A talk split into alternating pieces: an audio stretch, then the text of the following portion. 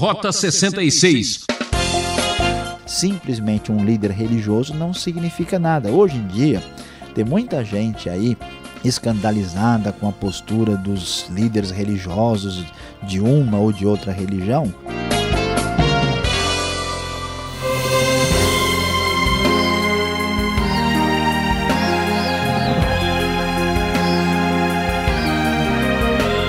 Você já sabe, ouvinte transmundial, é a série Profetas do Antigo Testamento, a trilha que percorre Rota 66, o programa para quem gosta de pensar e aprender os segredos dos caminhos da vida. Vamos direto ao livro do profeta Isaías, nos capítulos 28 até o 33, onde o professor Luiz Saião apresenta uma argumentação. Ai, ai, ai da falsa esperança. Se não houvesse esperança, estaríamos lutando, não é mesmo? Um conhecido religioso disse certa vez que o caminho da verdade é único e simples. O da falsidade são vários e infinitos. Este é o ponto aonde você coloca a sua esperança?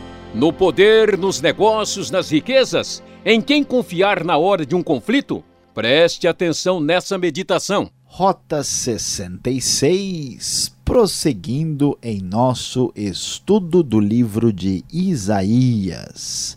Hoje nós vamos estudar os capítulos que vão do 28 até o 33. E o tema da nossa abordagem de hoje será Ai, ai, ai, ai, ai, ai da falsa esperança.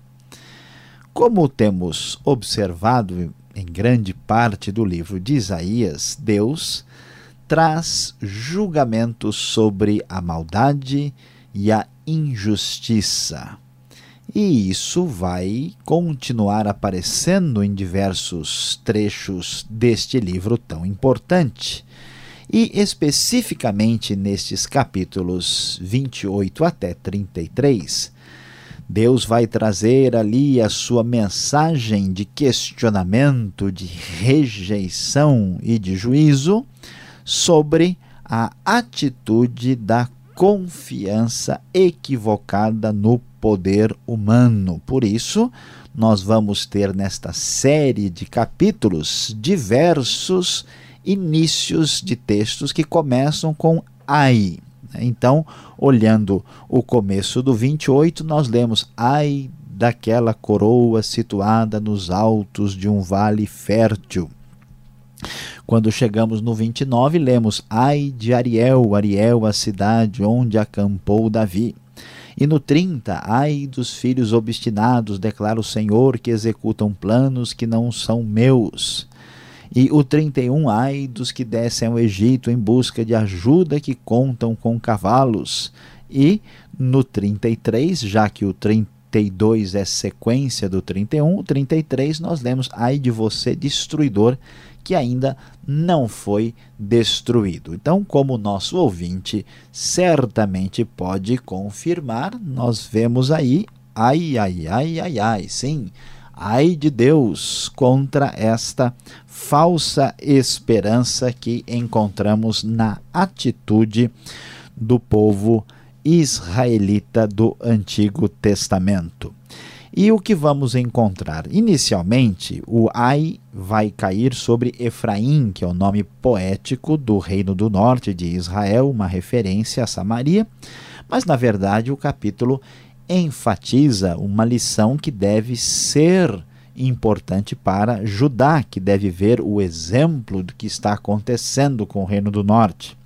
Depois nós temos o Ai de Ariel, que é a cidade de Davi, que é Jerusalém. Ai daqueles que buscam pactos estrangeiros, que buscam aliança com nações estrangeiras, por isso 29 verso 15 também iniciai daqueles que descem às profundezas para esconder seus planos do Senhor. E a nação obstinada, no capítulo de número 30, nós vamos encontrar a expectativa equivocada de colocar a esperança no Egito por parte do povo da aliança E isso ainda é fortalecido também no capítulo 31 e 32 e finalmente o desfecho desse trecho condena aí a expectativa de confiança na Assíria, a Assíria que é o grande poder destruidor da antiguidade e que também confiava em si mesmo e está debaixo do juízo de Deus. Portanto, o que vamos descobrir aqui é que é muito perigoso ter uma confiança que não dará certo. O problema que vamos descobrir é aquela atitude humana de independência de Deus e que leva as pessoas e os povos e as nações a confiarem no poder humano. No capítulo 28, quando nós vemos o texto questionando Samaria e Israel, ai daquela coroa situada nos altos de um vale fértil, o orgulho dos bêbados de Efraim, ai de sua magnífica beleza, que agora é como uma flor murcha, ai dos que são dominados pelo vinho.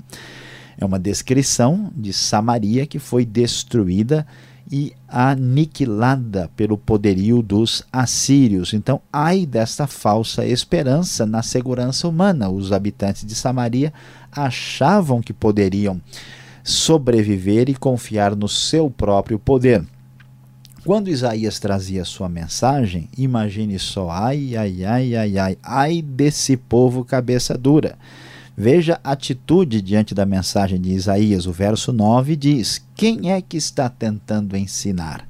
Eles perguntam a quem está explicando a sua mensagem? A crianças desmamadas e a bebês recém-tirados do seio materno? Eles ridicularizavam o profeta de Deus e ainda diziam: Pois é o que se diz: ordem sobre ordem, ordem sobre ordem, regra mais regra, um pouco aqui, um pouco ali. Pois bem, com lábios trôpegos e língua estranha, Deus falará a este povo. Já que não houve a mensagem claramente pronunciada em hebraico para o próprio povo, vai chegar o momento em que eles ouvirão a língua estranha. Que língua estranha é essa? É a língua dos assírios que dominarão a cidade. A situação estava tão complicada que a esperança falsa, ai, ai, ai, ai, ai, da esperança que não se confirma, da falsa esperança, estava possivelmente em práticas ocultistas. Por isso que Isaías, em diversas vezes, condena aqueles que buscam contato com os mortos ou com os espíritos dos mortos. Verso 15: Vocês se vangloriam, dizendo: Fizemos um pacto com a morte, com a sepultura fizemos um acordo: quando vier a calamidade destruidora, não nos atingirá. Pois da mentira fizemos o nosso refúgio e na falsidade temos o nosso esconderijo. É possível que seja uma referência aos deuses falsos e ao paganismo que buscava contato com as forças da morte e da sepultura, conforme vemos aqui. E diante desse caos, Deus surge com a palavra de condenação, mas com a esperança messiânica que acende uma luz promissora para o futuro. Por isso diz o soberano Senhor no verso 16: Eis que ponho em Sião uma pedra, uma pedra já experimentada, uma pedra preciosa, angular para alicerce seguro, aquele que confia jamais será abalado. Vemos como esse texto depois aparece no Novo Testamento, nos informando que a pedra segura é o Senhor Jesus Cristo. No verso 1 do capítulo 29, nós vamos encontrar Ai de Ariel, Ariel, a cidade onde acampou Davi. Acrescentam um ano a outro e deixem seguir o seu ciclo de festas. E prossegue o texto da NVI. Mas eu sitiarei Ariel, que vai chorar e lamentar-se, para mim será como uma fornalha de altar. Ariel é um nome poético de Jerusalém. Literalmente, dizem muitos estudiosos, significa leão de Deus, mostrando a sua majestade e a sua força. Mas essa expressão Ariel também em hebraico soa como o forno de Deus o que é paralelo com a ideia de fornalha de altar do capítulo 2. O que, que vai acontecer? Ariel, Jerusalém não está vendo o que aconteceu com a falsa esperança, a falsa confiança de Samaria? Pois é. Fique sabendo, diz o verso 7, que então as hordas de todas as nações que lutam contra Ariel, que investe contra ele, contra a sua fortaleza e a sitiam, serão como acontece num sonho, numa visão noturna.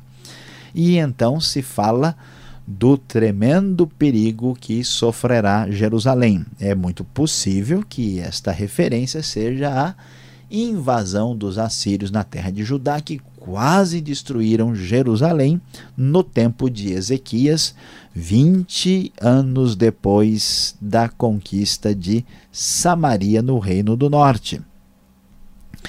E o que acontece é que Deus está rejeitando a confiança falsa desse povo que não quer ouvir a sua mensagem. Por isso, o verso 13 diz que o Senhor diz: Esse povo se aproxima de mim com a boca e me honra com os lábios, mas o seu coração está longe de mim.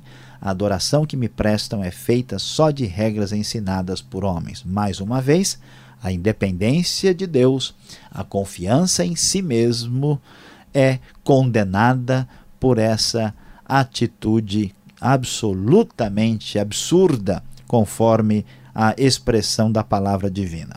Chegando ao capítulo 30, 31 e 32, o foco vai estar na maneira equivocada de confiar de novo naquilo que não merece confiança. Ai de quem age assim.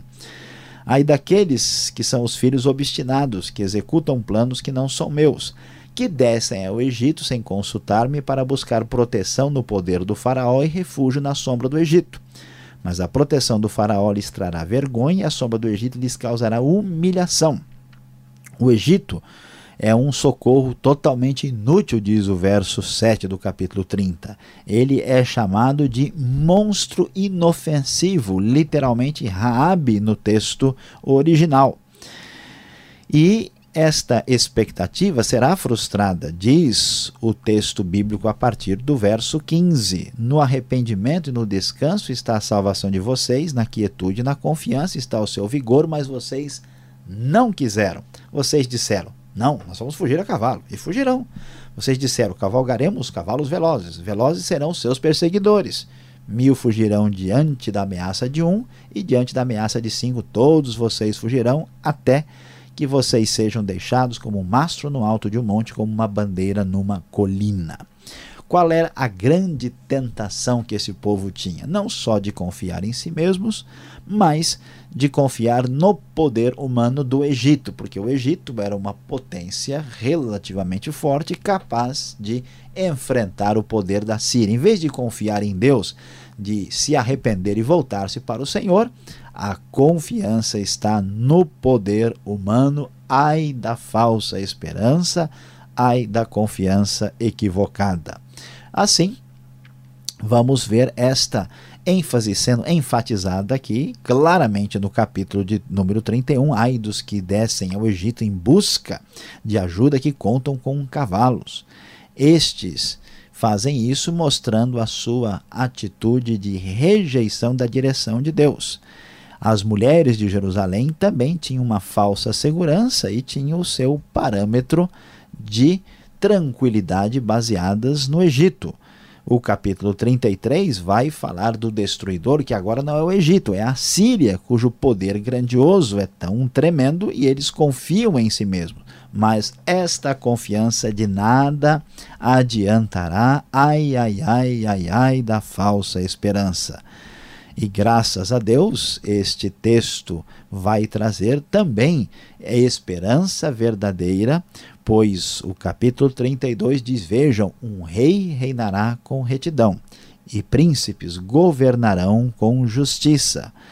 Vai chegar o momento em que o Senhor será o poderoso para nós, diz o final do capítulo 33. Será como uma região de rios e canais largos, mas nenhum navio a remos percorrerá e nenhuma nau poderosa velejará neles.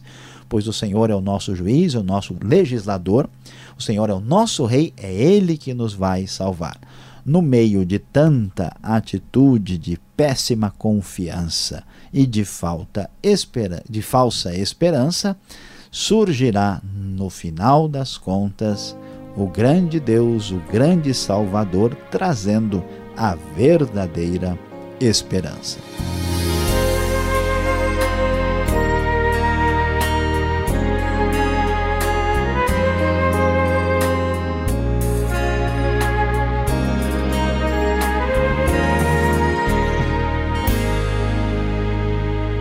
Você está acompanhando o programa Rota 66, o caminho para entender o ensino teológico dos 66 livros da Bíblia. Esta é a série Profetas, livro de Isaías. Tema de hoje: Ai, ai, ai da falsa esperança. Rota 66 tem produção e apresentação de Luiz Saião e Alberto Veríssimo. Na locução, o Beltrão, realização Transmundial. Correio eletrônico, rota66 arroba transmundial.com.br. E o momento agora é para tirar as dúvidas. Confira.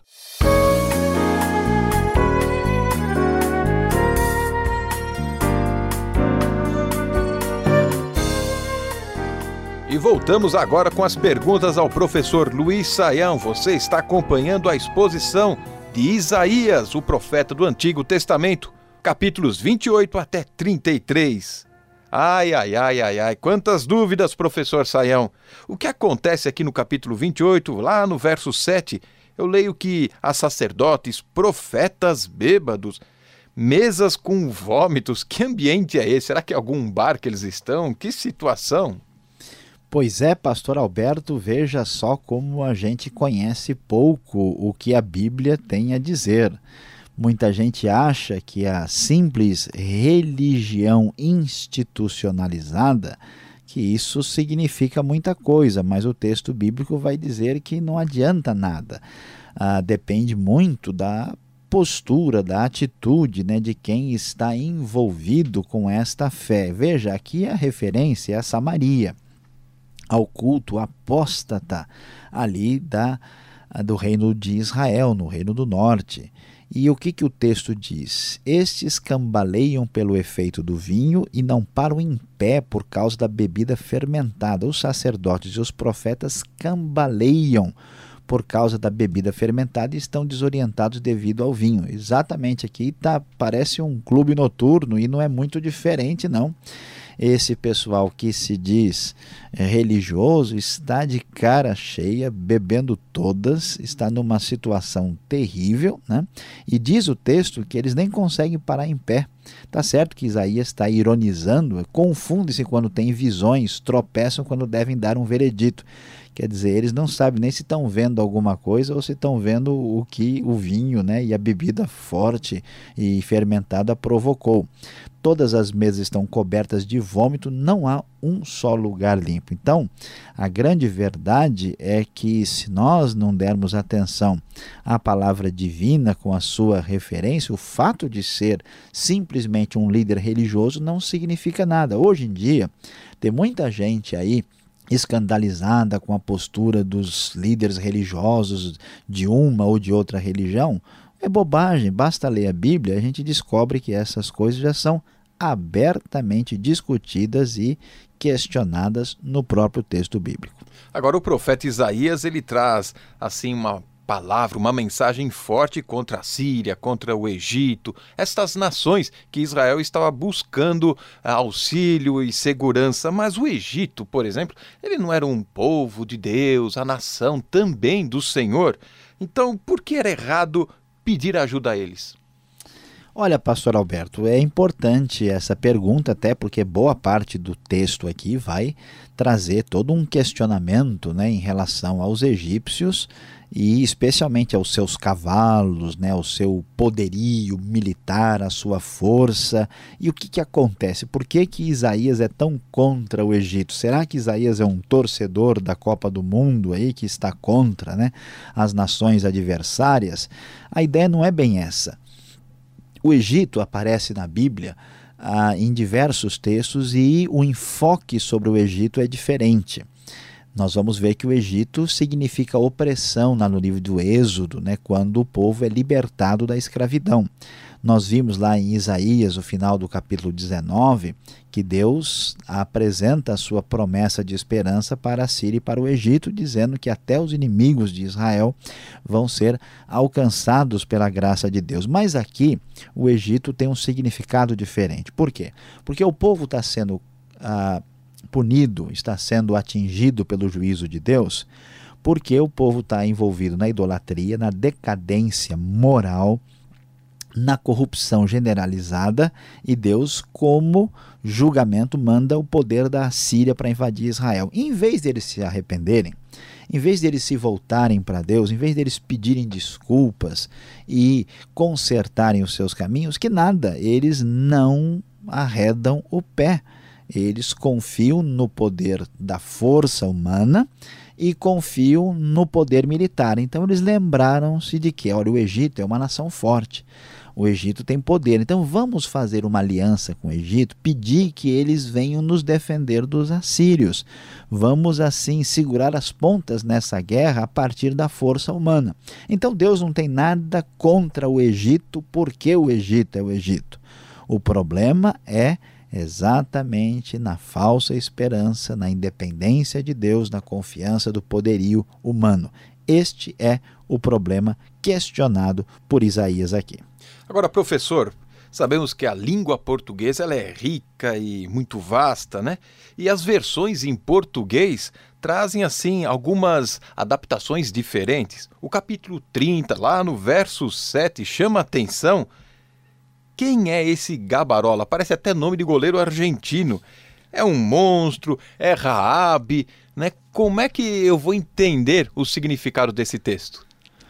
Pois é, pastor Alberto, de fato é muito interessante observar o verso 7 aí, né? Vamos olhar e a referência ao Egito, cujo socorro é totalmente inútil. Por isso eu o chamo monstro inofensivo.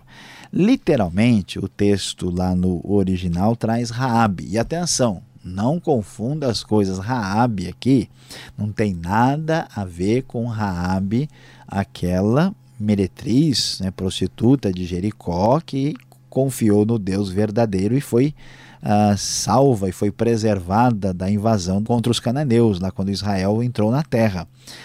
E é apenas uma coincidência do nome, mas Raabe tem a ver com o monstro das águas, lá na mentalidade dos cananeus antigos. E aqui, né, é, nós temos esta expressão, a NVI corretamente traduz por monstro inofensivo, dizendo o seguinte: o Egito parece ser um poder tão grande, mas ele não passa de um lagartão, né, de uma serpente sossegada, de um monstro inoperante aí, né? Ele é um Godzilla doente, né, que não vai conseguir fazer nada. E agora, surpreendentemente, algumas versões na sua criatividade, como você mesmo mencionou, utilizam esta expressão gabarola. Né? Gabarola é aquele que confia em si mesmo e que ostenta isso por meio das suas palavras. Essa sugestão de tradução ela é bastante uh, poética e criativa, mas é, é, meio estranha e certamente é, não traduz muito claramente a ideia do que a palavra significa no original. Muito bem, é perguntando que se aprende e assim a gente vai pegando gosto às profecias da Bíblia. Você fica ligado, vem agora a conclusão do estudo para você.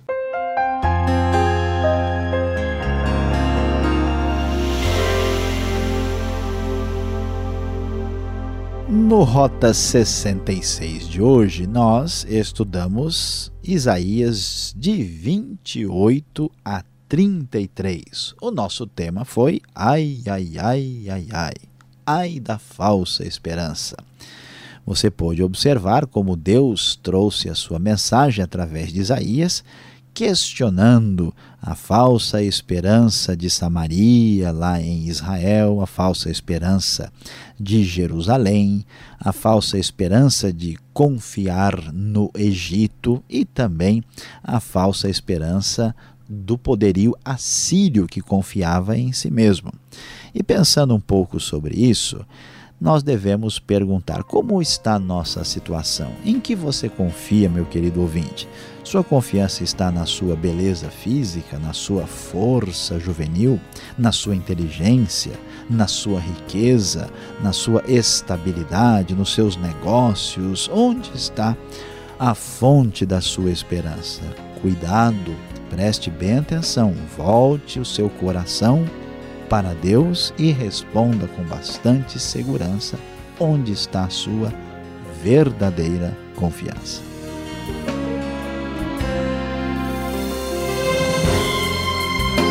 Fim de mais um Rota 66 ouvinte. Eu, Beltrão, em nome de toda a equipe, quero agradecer a sua sintonia e companhia. No próximo encontro aqui nessa sintonia e neste horário, continuação do profeta Isaías. E acesse o site transmundial.com.br. E até lá.